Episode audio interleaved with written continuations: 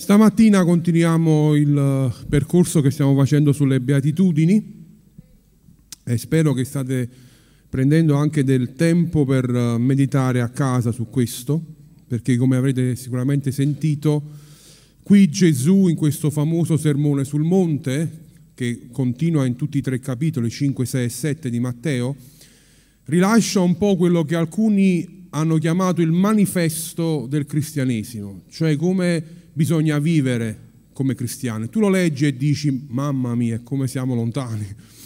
Lo leggi e dici anche, ma è mai possibile vivere in questo modo? Perché ci sono delle cose così forti che ti portano a riflettere, a trovarti davanti a delle realtà che pensi, ma umanamente è impossibile portare avanti delle cose così. E è proprio questo il punto. È proprio questo il punto dove Gesù vuole arrivare, che umanamente è impossibile è che abbiamo bisogno dell'intervento dello Spirito di Dio che trasforma la nostra persona. Oggi parliamo di un punto molto forte che è la beatitudine di Matteo 5, 9. Beati quelli che si adoperano per la pace perché saranno chiamati figli di Dio. Su questo tema ho parlato già tante altre volte, almeno due volte in modo particolare, quindi eh, voglio, voglio prendere una sfumatura diversa stamattina, però se volete su YouTube c'è sia la predicazione dove Gesù dice io sono la pace e sia un'altra che feci dove si chiama proprio operatori di pace in una cultura polarizzata, dove viviamo in mezzo all'odio, il razzismo, la rabbia, eccetera, eccetera, e come il cristiano si deve comportare. Invece stamattina voglio andare in una direzione diversa. Sapete, alcuni studiosi hanno analizzato un po' il sermone sul monte e anche se non l'abbiamo fatto completamente questo, però io volevo farlo e hanno pensato che così come Gesù ha strutturato il suo sermone, le beatitudini sono un poco come i punti che Gesù dà e poi dopo lui li spiega. E quindi se molti sono concordi che il versetto 21 fino al 26, ok, ecco, mi segui tu allora, lo so, perfetto. Versetto 21 fino al 26, Gesù spiega cosa intende o una parte di quello che lui intende per cosa significa essere operatori di pace. E leggiamo. Voi avete udito che fu detto agli antichi non uccidere, chiunque avrà ucciso sarà sottoposto al tribunale.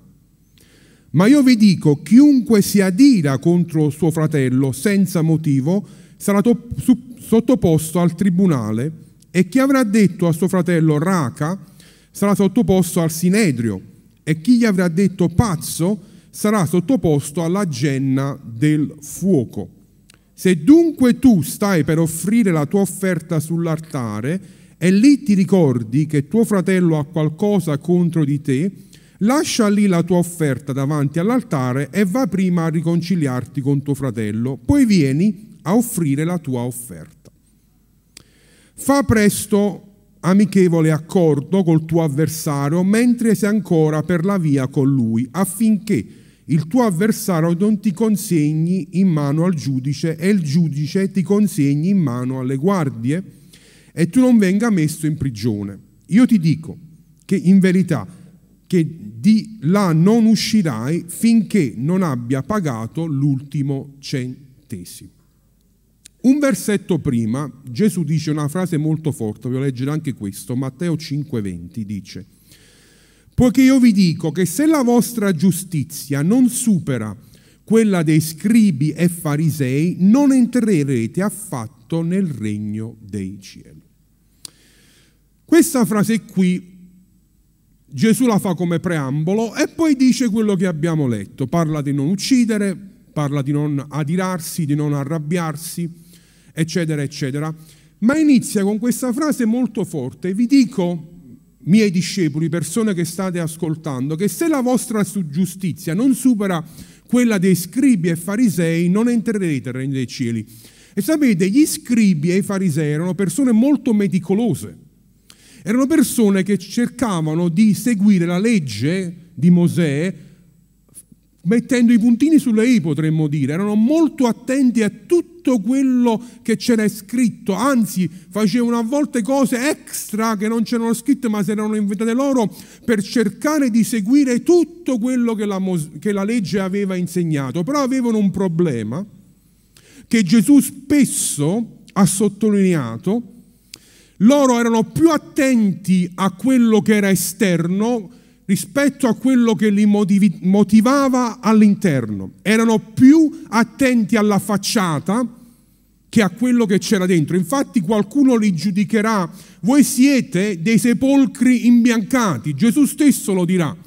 Siete bravi a dipingere il vostro esteriore, sepolcro, una tomba, no? È bella, è adornata, è imbiancata, è fresca, è pulita, ma sempre tomba è sempre morte c'è dentro. Gesù diceva, voi siete così attenti, così bravi a fare in modo che l'esterno sia bianco, mentre lo sporco è dentro. Quindi quando Gesù dice dovete superare la giustizia dei scribi e farisei, non si intende solamente nel modo in cui gli altri lo percepiscono, ma quello che c'è dentro. Che molte volte possiamo nascondere a noi stessi e agli altri, ma non possiamo nasconderlo al Signore, perché Lui scuta i cuori, Lui conosce le motivazioni del nostro cuore. Io posso farvi credere quello che voglio, posso dimostrarmi in un modo e essere in un altro, posso mettere su un teatro, essere un bravo attore nel sapermi muovere e far pensare a tutti gli altri quello che non sono, perché sono bravo ad agire, sono bravo a mostrarmi, sono bravo a fare l'attore, ma il Signore non lo si inganna, perché Lui conosce le profonde motivazioni del nostro cuore. E a volte le situazioni della vita rivelano poi chi siamo veramente. Quando è arrivato il Messia, quando è arrivato Gesù, ha dimostrato questi farisei e scribi che con tutta la loro buona fede chi erano veramente? Erano i più grandi oppositori di Gesù. È uscito fuori il marciume che c'era dentro, che era nascosto da un bel imbiancamento, se potremmo dire. Avevano dipinto per bene l'esteriore, ma dentro c'era un grande problema. Infatti Gesù non è interessato alla pantomima religiosa, ma alle motivazioni del cuore. È questo che Gesù nel sermone sul monte cerca in modo forte di tirare fuori. Lui dirà più volte, gli antichi hanno detto, ma io vi dico. Dirà più volte questa frase, vi è stato detto, è scritto così, ma io vi dico. Un altro esempio molto forte era l'adulterio vi hanno detto che non è buono ed è giusto, lui non dice, non sta contraddicendo quello, ma ti dico io che se tu guardi una donna o un uomo, se sei donna, per desiderarla hai già commesso adulterio nel tuo cuore. Gesù sta andando oltre. Qualcuno dice Gesù ha abolito la legge. No, l'ha completata, anzi gli ha aggiunto delle cose per dire non importa solo quello che fai fuori, devi guardare la motivazione dentro. Tu potresti mai commettere adulterio, usando questo esempio di Gesù, ma guardare tutte le donne o tutti gli uomini che passano e avere un cuore perverso e malvagio che desidera, ma non fa perché poi chissà cosa diranno, ma il tuo cuore è adultero lo stesso. E Gesù dice è la stessa radice. Non le stesse conseguenze, logicamente, ma sono la stessa radice. E vedremo in questo passaggio che Gesù parla di un argomento molto forte che è la rabbia. E voglio parlarvi di questo questa mattina, della rabbia. La rabbia, la definizione della Treccani, famoso dizionario italiano, dice irritazione violenta prodotta dal senso della propria impotenza o da un'improvvisa delusione o contrarietà e che esplode in azioni e in parole incontrollate e scomposte. La rabbia, dice anche Gesù, adirarsi, ma è un sinonimo, è qualcosa che tutti noi, chi di più e chi meno, affrontiamo. La rabbia può essere peccaminosa o non peccaminosa. L'arrabbiarsi in sé non è il problema, è quello che fai con la rabbia il problema. Vedete, c'è per esempio un passaggio in Efesini dove Paolo dice adiratevi e non peccate.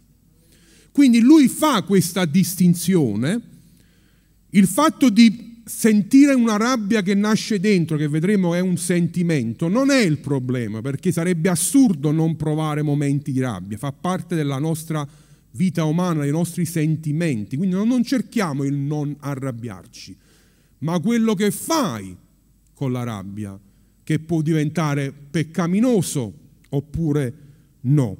Addirittura nella Bibbia, adesso non abbiamo il tempo di guardare, ma c'è anche una cosiddetta sana rabbia o nel caso di Gesù santa rabbia. Vi ricordate Gesù, l'uomo mansueto, che va, il giorno prima va al Tempio, dà uno sguardo e vede che fuori al Tempio c'è gente che vende, gente che compra, c'è un commercio in atto, Molti hanno letto e dice che Gesù poi istintamente prende e ribalta tutto. No, no, Gesù già ci va il giorno prima.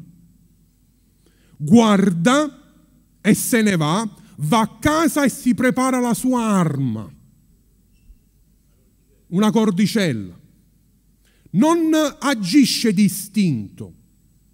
Lui va e questa santa rabbia per quello che stava accadendo nella casa del padre, si alza il giorno dopo, va e butta in aria i tavoli e dirà, avete fatto della mia casa un covo di ladri, avete reso il luogo della presenza di Dio un luogo per fare affari. E sapete in quanti luoghi Gesù ancora vorrebbe prendere i tavoli e ribaltare tutto? Eh, quanti luoghi? Tra l'altro erano tavoli massicci. Una piccola parentesi, molte volte vediamo questo Gesù gracile nei film, altro che gracile. Gesù era un falegname. Falegname all'epoca erano quelli che andavano anche a tagliare gli alberi. Era fisicamente forte e i tavoli li sbalzò in aria così che i bambini che lo guardavano, wow! Era l'Ulk del, del tempo. Però per dire Gesù, preso da un momento di santa ira per quello che stava accadendo, ma nella maggior parte dei casi, specialmente per quando tocca a noi, la rabbia non è né santa, ma molte volte è una rabbia che può spingerci al peccato. Ed è un sentimento, come vi ho detto, nasce a volte dall'istinto di difendersi dalle circostanze, stanze, dagli ambienti attorno a noi. Non è qualcosa che puoi facilmente bloccare, non arrabbiarti più. Non è così semplice sentirselo dire dieci volte e non lo fai più. Poi basta uno che taglia la strada e boom, subito emerge ma possiamo imparare con l'aiuto dello Spirito di Dio a controllare o a rispondere in modo giusto a questa emozione. Perdiamo la calma, no? a volte si dice così, o potremmo usare un termine più biblico, perdiamo la pace quando abbiamo davanti a noi un ostacolo o addirittura riteniamo che una persona sia responsabile del danno che ci sta causando o di quello che sta avvenendo nella nostra vita. Possiamo provare rabbia nei confronti di circostanze, ma anche di persone, o anche di noi stessi, o di eventi che non avevamo pianificato, che sono andati contrari al nostro programma, che ci fanno aumentare questa fiamma dentro di noi. La rabbia spesso nasce da una frustrazione che a sua volta nasce da un dolore, da un mancato soddisfacimento di un desiderio, di un obiettivo. A volte la maschera del dolore che proviamo dentro, perché vorremmo piangere, ma è da deboli farlo e quindi è più facile arrabbiarci. Perché la rabbia ci fa sembrare forti agli occhi degli altri, ma quello che stai provando è un dolore interno che non sai gestire. State seguendo? Le persone aggressive sono di solito le più deboli. Io a volte parlo nelle scuole del bullismo ed è giusto condannarlo, ma molte volte il bullo stesso è vittima di se stesso o della famiglia. E lui a volte è il più debole della vittima, anche se la vittima logicamente va protetta, ci mancherebbe altro. E il bullo non va condannato, vabbè, è vittima anche lui, facciamogli fare quello che vuole, assolutamente no. Ma se vai a scavare poi le, le ragioni di fondo, va a vedere che non è altro un atteggiamento che lui prova per uscire dal dolore che sente, per mettersi in mostra, per farsi notare. A volte l'aggressività è fatta proprio di questo. Molte volte quando nella coppia, specialmente l'uomo è molto aggressivo, è perché la donna è più forte nella coppia. E molte volte l'uomo per farsi valere deve usare la rabbia e la forza quando alla, alla fin dei conti è il più debole dei due. È la realtà. Ci fa sentire forti, ci fa nascondere, fa mascherare il dolore che abbiamo dentro, ma la realtà è che la rabbia non cura questa situazione, questa paura, questa insicurezza che a volte proviamo.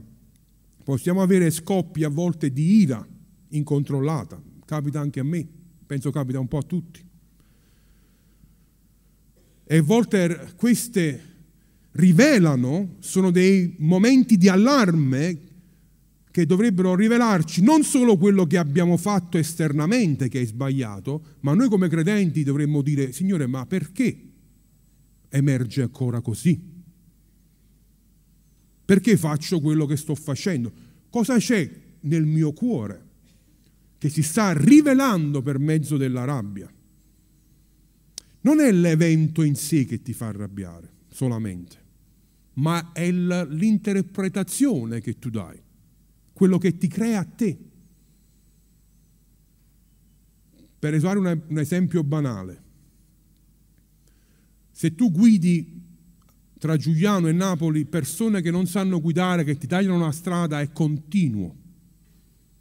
Però hai notato che a volte te la prendi e a volte no. Non è l'evento in sé e a volte è già perché stai scosso dentro che quella cosa si aggiunge già al tuo stress e ti fa esplodere. O a volte quella persona che ti stuzzica non ti fa sempre esplodere a volte riesci a incassare, la giornata va avanti. O i bambini, se tu hai famiglia che fanno un po' più di confusione, a volte non ti fa niente, ma ci sono alcuni giorni che un piccolo, boom, subito esplode. Perché? Perché c'era già dentro un movimento, qualcosa che non sapevi gestire e quell'evento non è di per sé la causa della rabbia, ma porta fuori quello che già c'è dentro. Mi state seguendo? La rabbia a volte può essere una maschera di profonda tristezza, senso di colpa o vergogna. Nel greco abbiamo due parole nel Nuovo Testamento. La prima è tumos, che vuol dire un'esplosione di collera improvvisa. Quindi non è una persona che è rabbiosa di solito, ma succedono delle cose, boom, emerge. La potremmo tradurre in italiano la stizza questo momento di esplosione momentanea, ma come vita di solito non è una persona rabbiosa. L'altra parola che invece Gesù usa in Matteo, in questo caso, è orghizzo, che indica un atteggiamento mentale persistente, spesso con risentimento basate a ferite del passato, e meno improvvisa nella sua comparsa rispetto a Tumos, quella che abbiamo letto prima, ma ha più durata nella sua natura. La Tumos tu esplodi, però poi dopo 10 minuti, 20 minuti ti calmi e quello che ti hanno fatto il torto riesci a perdonare veloce e a dimenticare. La Tumos va e viene e un po' penso che tutti quanti l'abbiamo sperimentata questa. E quella è parte della vita, non la possiamo giustificare, ma avviene. A volte cose ci prendono di spiazzo e ti fanno un attimo prendere. Ma la orghizzo, quella che Gesù di cui sta parlando, è qualcosa che non solo esplode, ma ha fatto radice, che porta a uno stato di vita rabbioso, sempre sul chi va là, sempre con un tormento interiore che ti fa rispondere alle circostanze della vita in modo assurdo. Dalle nostre parti si dice a chi non ci può dire niente. Uso il napoletano perché ci fa capire. Significa che quella persona non è tumos, è orghizzo. Vive una costante confusione interna che appena lo tocchi scatta, esplode. Ma perché? Perché già è al limite, è quella goccia che fa traboccare il vaso, ma il vaso già è pieno. Non è la goccia il problema, è il vaso pieno. Perché se era vuoto, la goccia niente ti fa, non fa esplodere. Gesù si sta riferendo a questo, una rabbia duratura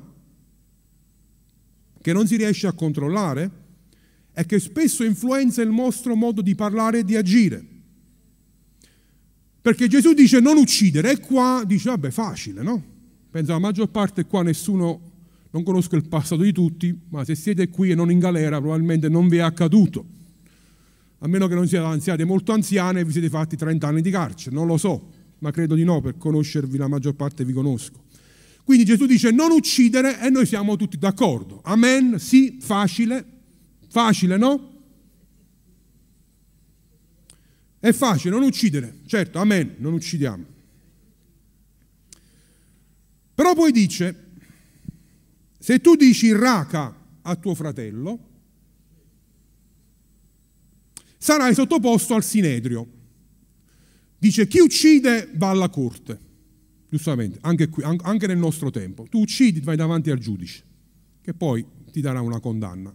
Ergastolo, poi dipende da quello che hai fatto e come l'hai fatto, e la motivazione, no? anche lì è importante la motivazione. E Gesù dice, questo è l'esterno, questo i farisei e i scribi sono bravi, ma anche voi siete bravi, la maggior parte. Però io vi dico, se tu dici raca, che vuol dire testa vuota, Diciamo, noi non usiamo questo termine, a meno che non sei uno studioso della Bibbia e eh, chiami la gente così. Però potremmo dire idiota, stupido, scemo. Noi questo lo potremmo dire, è lo significato è lo stesso. Dice, se tu offendi tuo fratello, anche tu andrai davanti al Sinedrio. Il Sinedrio era la corte religiosa del Tempio. Quindi verrai giudicato. E poi dice, se dici pazzo, che è la parola moros, Qualcuno che non è intelligente vuol dire addirittura immorale. Gesù dice, e qui mi voglio soffermare, Gesù dice, se tu dici moros, sarai sottoposto alla genna del fuoco. Alcune tradizioni più vecchie dicevano inferno. Voglio fare una piccola parentesi su questa parola, la genna del fuoco. Era un luogo fuori Gerusalemme, era un luogo, un luogo letterale, la genna, Gehenna. Era una valle scavata dal torrente Hinom sul lato meridionale del monte Sion. Nell'Antico Testamento, se leggete, viene spesso chiamata Ben Inon, un luogo dove nel passato era diventato un luogo cosiddetto maledetto perché il popolo di Israele aveva sacrificato i propri figli ai demoni, agli idoli pagani. Vi leggo un passaggio, ma ce ne sono tanti per farvi capire di cosa sto parlando. Così ha detto il Signore, va, compra una brocca di terracotta da un vasaio e prendi con te alcuni degli anziani del popolo, degli anziani dei sacerdoti, recati nella valle dei figli di Innom, questa è la Ben Innom che all'ingresso della porta dei vasai e là proclama la parola di Dio. Dirai così, ascoltate la parola del Signore, o re di Giuda e abitanti di Gerusalemme. Così parla il Signore degli eserciti, Dio di Israele. Ecco io faccio venire sopra questo luogo una calamità che farà intronare gli orecchi di chi ne sentirà parlare.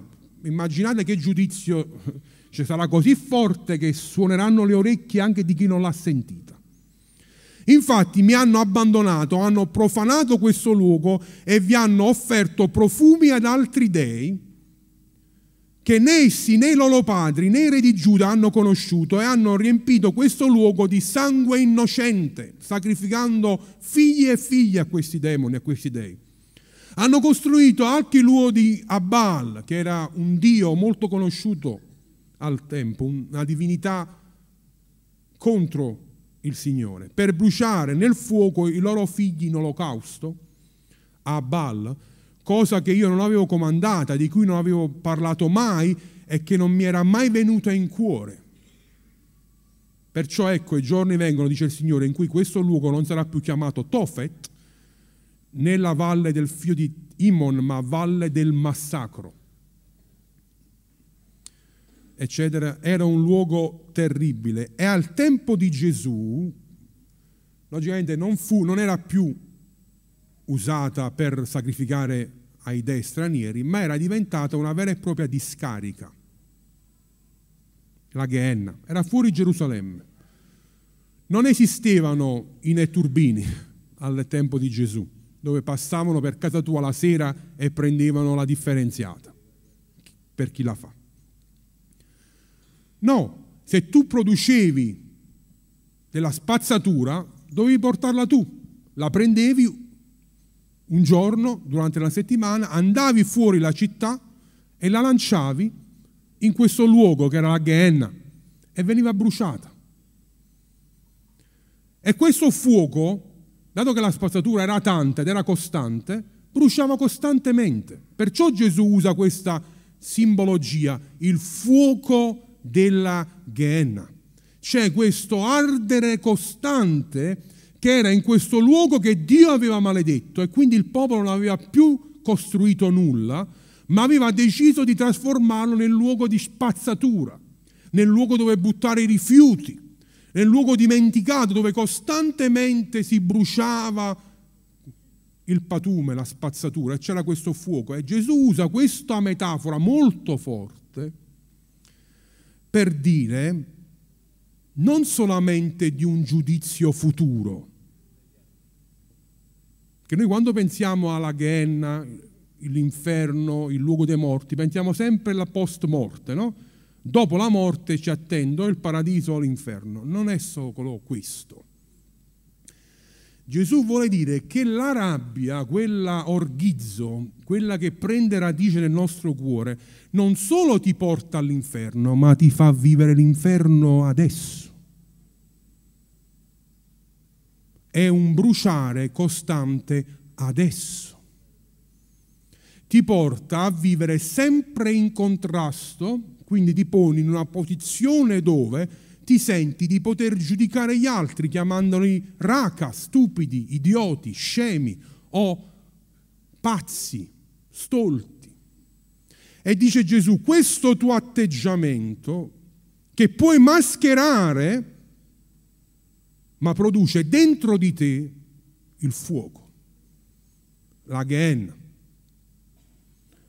Perché, fratelli, è una metafora molto forte, non solo di quello che è il futuro, ma di quello che è il presente. Noi spesso, ripeto, pensiamo all'inferno come qualcosa di futuro, ma Gesù sta parlando del presente. E io l'ho visto. E lo vedo anche su di me che quando la rabbia prende il sopravvento produce fuoco, ma non quello di Dio, fuoco di spazzatura. Significa che dentro di me, ascoltarmi, c'è ancora troppa spazzatura che brucia. È Gesù quello che sta dicendo. La rabbia vostra è prodotta dall'immondizia che avete ancora dentro di voi. E se brucia non date il colpo a chi ha buttato l'accendino, nel, ma date la colpa che quando l'accendino è arrivato c'era troppa spazzatura che ha preso piede. Mi state seguendo? Certo, chi butta l'accendino non è da abbracciare, fa sempre un'azione sbagliata, ma se prende piede l'incendio, significa che sotto c'era già la ghenna, c'era questo luogo di spazzatura che brucia. Se ti lasci andare e dominare dalla rabbia, vivi l'inferno nel presente. E sapete, la vita futura, quella dopo la morte o se Gesù ritorna, non è altro che una proiezione di quello che già viviamo qui. Così come noi attendiamo il regno di Dio no? che si manifesta al 100%, sappiamo già che le nostre scelte ci fanno vivere già il regno di Dio qui presente. Ci siete? La beffa doppia qual è? Che chi andrà all'inferno un giorno lo sta già vivendo adesso. Alla fine Dio non manderà nessuno all'inferno, ma ci andranno quelli che già hanno scelto di viverlo qui. E lui non dirà altro, ecco le tue scelte ti hanno portato lì. Non è che io ti invio, sei tu che hai scelto, perché io avevo un'altra idea. La Bibbia è chiara, dice che Dio vuole che tutti arrivano alla salvezza, ma non tutti ci arrivano. Le nostre scelte presenti portano al futuro. Per questo molti giustificano certe cose con l'ambito caratteriale. Gesù non, fa, non farà questo. Perché non è il lato caratteriale che produce l'ira costante, l'orghizzo, è la spazzatura che sta dentro di noi che produce. E Dio prende la spazzatura molto seriamente, perché Lui è venuto a rimuoverla.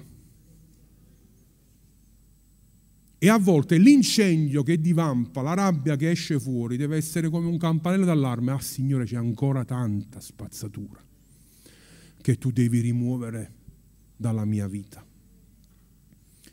Quello che Gesù sta dicendo è che l'omicidio e la rabbia hanno la stessa radice. Forte, no? Che l'omicidio qui chi è che non condannerebbe l'omicidio? Prendiamo qualsiasi religione, tranne qualcuna stramba, qualche setta pazza, ma qualsiasi religione che ha un po' di idee, qualsiasi filosofia Qualsiasi persona che ha la testa a posto direbbe l'omicidio è una cosa sbagliata, con o senza la Bibbia, con o senza l'idea che esista un Dio. No, togliere la vita a un'altra persona. La maggior parte delle persone sarebbero d'accordo. Però Gesù dice, se guardiamo la radice dell'omicidio, è la stessa radice che produce rabbia. Spesso succede così, ho fatto un sette punti perché ho analizzato un po' me stesso, ma anche riflettendoci. Spesso abbiamo questa rabbia per qualcosa o per qualcuno, no? Poi se non viene dominata, controllata, diventa un'offesa al nostro ego, come si è permesso proprio a me.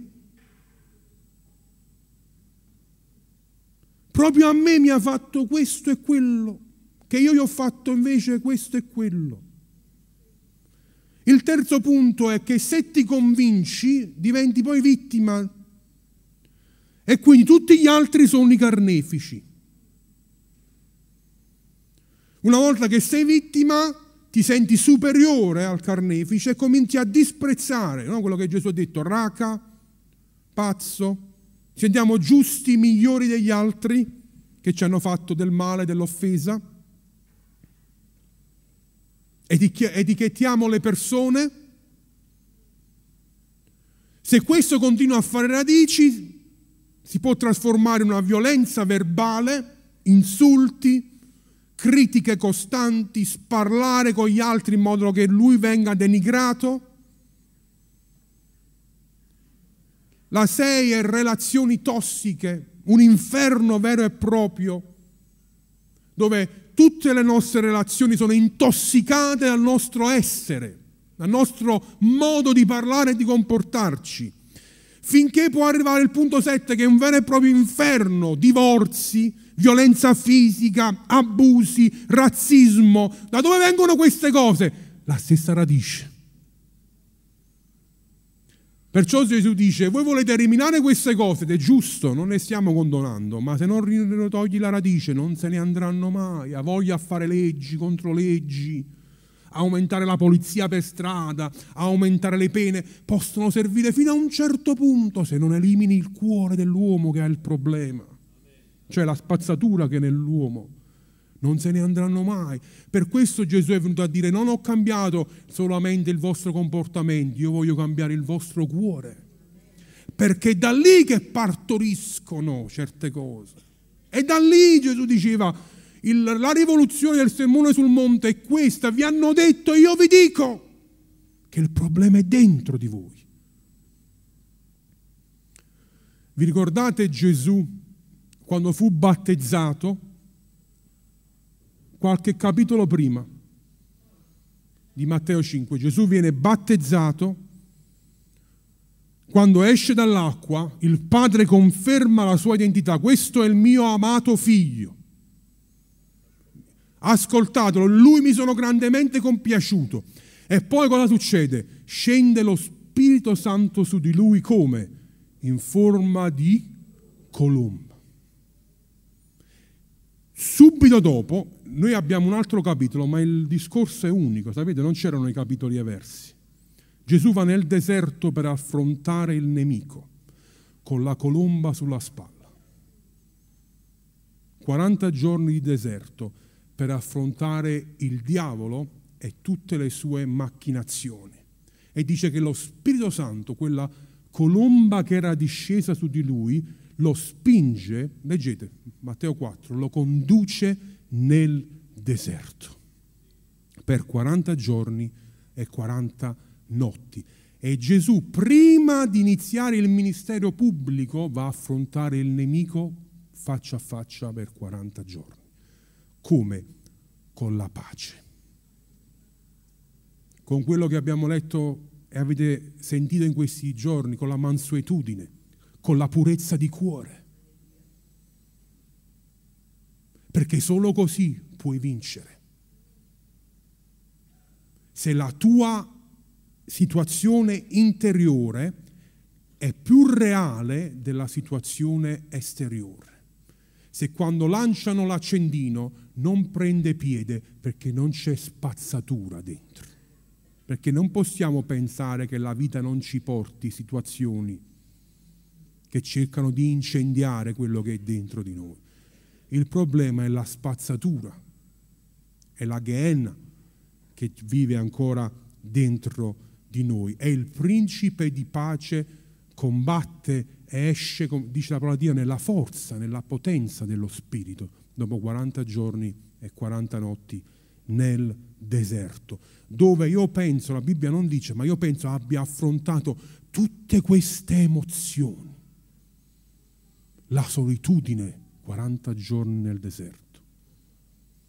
La rabbia, dove è Dio in questo momento. La delusione, la fame, la sete, tutte queste cose, la tristezza, tutto si muoveva dentro di lui, reazioni normali che ogni essere umano e da Gesù come umano sentiva, ma la colomba che era su di lui dominava sopra ogni sentimento sbagliato. E quando arrivò il nemico, dopo 40 giorni, che arriva sempre allo stremo. Non è arrivato al giorno uno dove Gesù era forte della chiamata di Dio, della voce di Dio. No, dopo 40 giorni è arrivato, quando lui era allo stremo delle sue forze. È arrivato e gli ha preparato il pane, mangia, dai. Una tentazione sulla sua protezione e sulla sua missione. I vuoi questi regni? Te li do io, senza che tu soffri o fai altro. E la colomba lo ha condotto da uomo, lo ha condotto a scegliere tutt'altra strada. Vai via da me perché sta scritto. Vai via da me perché sta scritto. Sono qui per fare la volontà padre, del Padre. Non accenderai in me niente perché non c'è niente da accendere non c'è spazzatura dentro di me. Io sono umile, dirà Gesù, e mansueto di cuore. Io sono un operatore di pace. Porto pace nei conflitti dell'uomo, che non sono solo esterni, sono principalmente dentro. Perciò diciamo sempre il più grande miracolo è quello dentro, perché è lì. È da lì che partoriscono le guerre. È da lì che partoriscono gli omicidi, è da lì che partorisce la rabbia, l'ira, è dal dentro dell'uomo. Qual è la soluzione?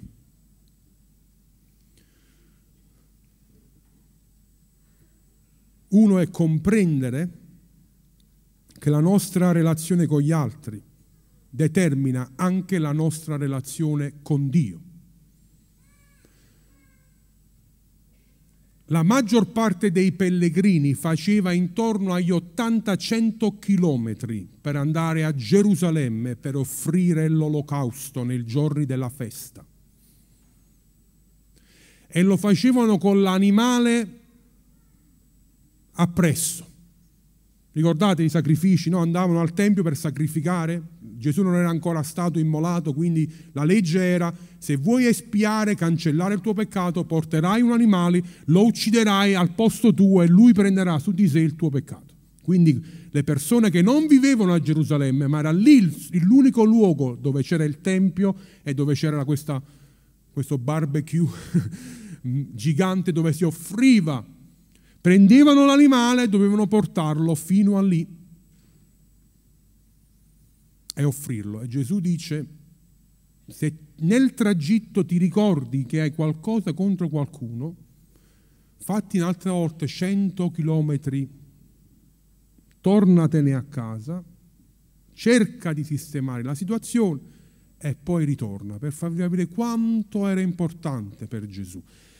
E ritorno al discorso della Santa Rabbia, perché buttare i tavoli all'aria? Perché la gente se lo comprava lì l'animale. No, no, no, no. Deve essere un sacrificio, te lo devi portare. Devi comprendere che significa per 100 chilometri. E non avevano le macchine che ci mettevano un'ora e un quarto, un'ora. O alcuni che hanno il piede pesante pure mezz'ora No, a piedi o coi cavalli o sugli animali. E Gesù si arrabbiò così tanto con i venditori che avevano trasformato questo atto di sacrificio in qualcosa. Io vado lì, compro, sacrifico e me ne vado. Dieci minuti, avevo i soldi dieci minuti e risolvevo la mia questione del peccato. No, no. Lascia la tua offerta, fai un accordo amichevole. Non possiamo costringere nessuno. Quando sono le relazioni, ci sono sempre due persone o più coinvolte, però noi la nostra parte la possiamo sempre fare. Giacomo dirà, sappiate questo, fratelli miei, carissimi, che ogni uomo sia pronto ad ascoltare, lento a parlare, lento all'ira, perché l'ira dell'uomo non compie la giustizia di Dio Perciò deposta ogni impurità e residuo di malizia, togliete residuo e mettete spazzatura, ricevete con dolcezza la parola che è stata piantata in voi e che può salvare le anime vostre. Vedete Giacomo che parole meravigliose.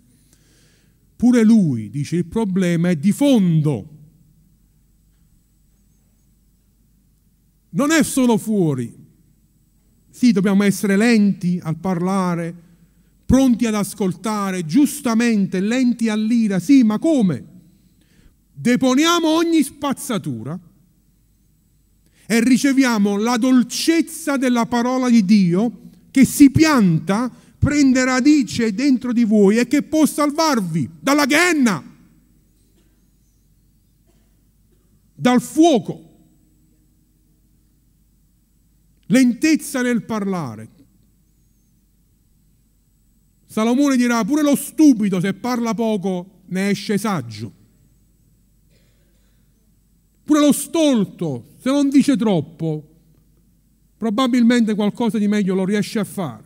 Lenti nel parlare perché siamo facilmente portati a essere istintivi e a vomitare a volte tutto il marciume che è dentro di noi per poi dover dire mamma mia che cosa ho detto e non avendo neanche a volte l'umiltà di dire scusami perché quello che avevo detto non lo pensavo veramente o se lo pensavo non era giusto da dire.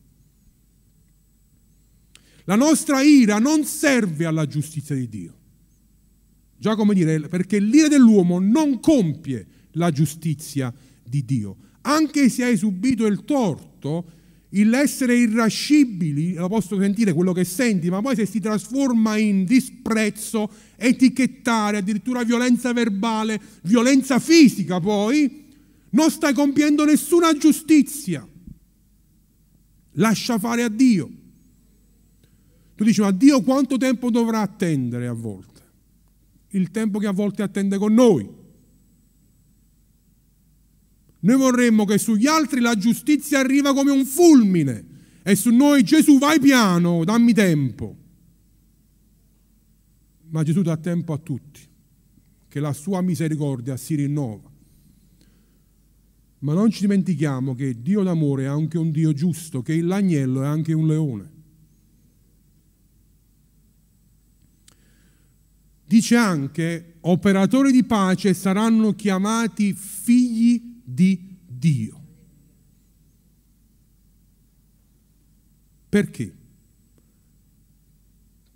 Perché il figlio di solito mostra quello che è il carattere del padre. Sarete chiamati figli di Dio perché Lui è pace e voi siete operatori di pace. E il vostro carattere, la vostra essenza produce, esprime quello che il Padre. Perciò sono chiamati figli di Dio. Perché la pace è prodotta dall'opera dello Spirito Santo nella nostra vita. È quella stessa colomba che nel nostro caso non è colomba, ma è fuoco. Perché deve bruciare la spazzatura. Diceva un teologo che mi è piaciuto molto, Solo Gesù ha avuto la colomba, tutti gli altri hanno il fuoco dello Spirito. In atti lo Spirito Santo non scese come una colomba, scese come fiamme di fuoco. Solo Gesù prende la colomba perché lui è umile e mansueto di cuore. Tutti quanti noi abbiamo bisogno del fuoco che brucia la spazzatura che è dentro di noi. Efesini dirà, sto per concludere, se la band vuole venire, non rattristate lo Spirito Santo di Dio con il quale siete stati suggillati per il giorno della redenzione. Via da voi ogni amarezza, ogni cruccio e ira, e clamore, e parola offensiva, con ogni sorta di cattiveria. Siate invece benevoli e misericordiosi gli uni verso gli altri, perdonandovi a vicenda come anche Dio vi ha perdonati in Cristo. Se giriamo al contrario, queste parole potremmo dire rendete lo Spirito Santo felice praticando la pace, praticando la benevolenza, praticando il perdono, che non è prodotto da mi sforzo di più, perché se non è dentro ti puoi sforzare quanto vuoi, ci riuscirai una settimana, dieci giorni, un mese, poi arrivano le situazioni che fanno riesplodere l'orghizzo, quella rabbia radice amara che è dentro di te. E dici, mamma mia, ho buttato un mese. Non hai buttato un mese, stavi provando. E la pantomima, la, il teatro che metti in atto dura fino a un certo punto, poi esce fuori quello che siamo. Lo parlo anche di me, eh. Ma lo Spirito Santo sul quale siete stati suggellati il giorno della salvezza vuole togliere ogni amarezza, ogni ira, ogni parola offensiva, ogni sorta di cattiveria, per renderci benevoli e misericordiosi. Quanta strada abbiamo da fare in questo? Ci perdiamo in tante chiacchiere quando la strada è ancora lunga. La radice amara ci sta. Ma lo Spirito Santo vuole lavorare nella nostra vita. Vogliamo alzarci in piedi.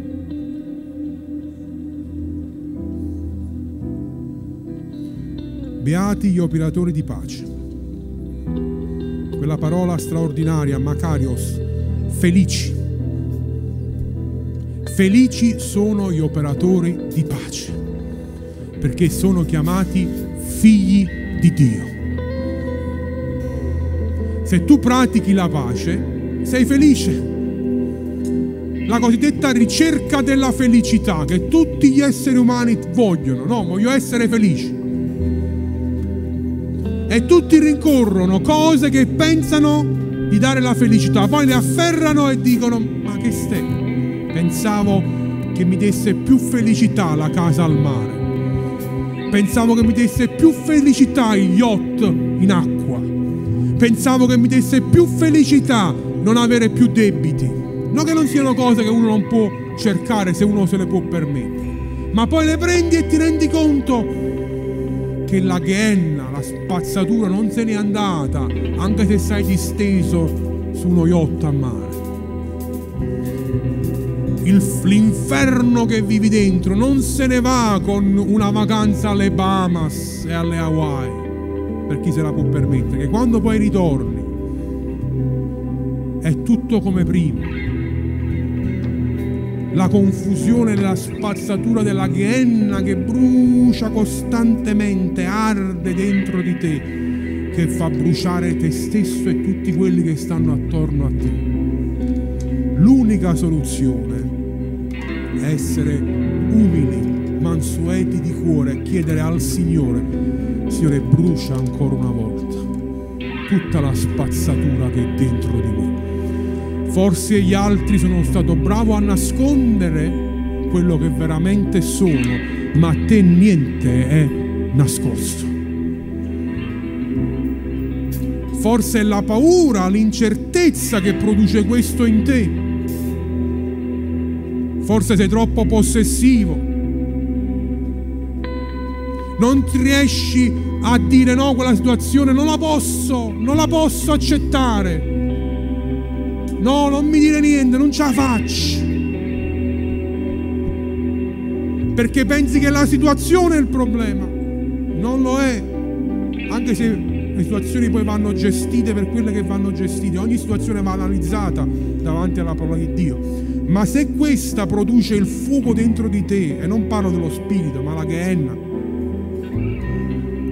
produce la confusione, significa che dentro di te qualcosa non va. Ed è lì che il Signore vuole operarci. Come il chirurgo che con la dolcezza della sua parola deve fare un'operazione a cuore aperto, che fa male. Non è piacevole espone. No, Signore, non togliere, non mostrarmi per quello che sono. No, no, io devo, fammi fare. Perché se non estirpo il male oggi, esso si prende il controllo di tutta la tua vita e l'amarezza ti controlla. Mentre cantiamo al Signore, non è un appello da venire avanti questo, ma è un appello per ognuno di noi individualmente perché non è qualcosa che se ne va con una preghiera all'altare. Non è qualcosa che se ne va con Dio o gli anziani o chi che sia pregano per voi o per me. No, è qualcosa che lo Spirito di Dio deve fare. È una chirurgia della dolcezza della sua parola che arriva nel nostro cuore, espone la nostra spazzatura, la mette davanti al Signore. Mentre cantiamo Preghiamo in questo senso qui. Signore ha esposto ancora del risentimento, della rabbia, dell'amarezza che è dentro al tuo cuore, tu sai, io non posso giudicare le motivazioni del tuo cuore, ma Dio sì, perché Lui le conosce. Dice molte volte, ma Gesù conoscendo quello che loro stavano pensando disse. Le parole sono una cosa, quello che pensiamo è un'altra posso nascondermi con le parole davanti agli altri, ma non posso nascondermi davanti a Dio. Quindi mentre adoriamo, se c'è una situazione che ti fa male particolarmente, a parte quella che si dovrà risolvere in qualche modo, e Dio sa. Prima concentrati su di te. Dici, Signore, perché quella situazione mi fa così male che io non riesco a controllarmi quando vedo quelle persone o quando mi accade questa cosa? C'è qualcosa dentro di me ancora che scaturisce tutto questo? Se sì, e penso che per molti di noi è così, io mi metto davanti al Signore anche stamattina. Allora devo chiedere al Signore di fare un'altra chirurgia a cuore aperto per togliere la spazzatura che è dentro di me. Lodiamo il Signore un attimo e poi preghiamo insieme.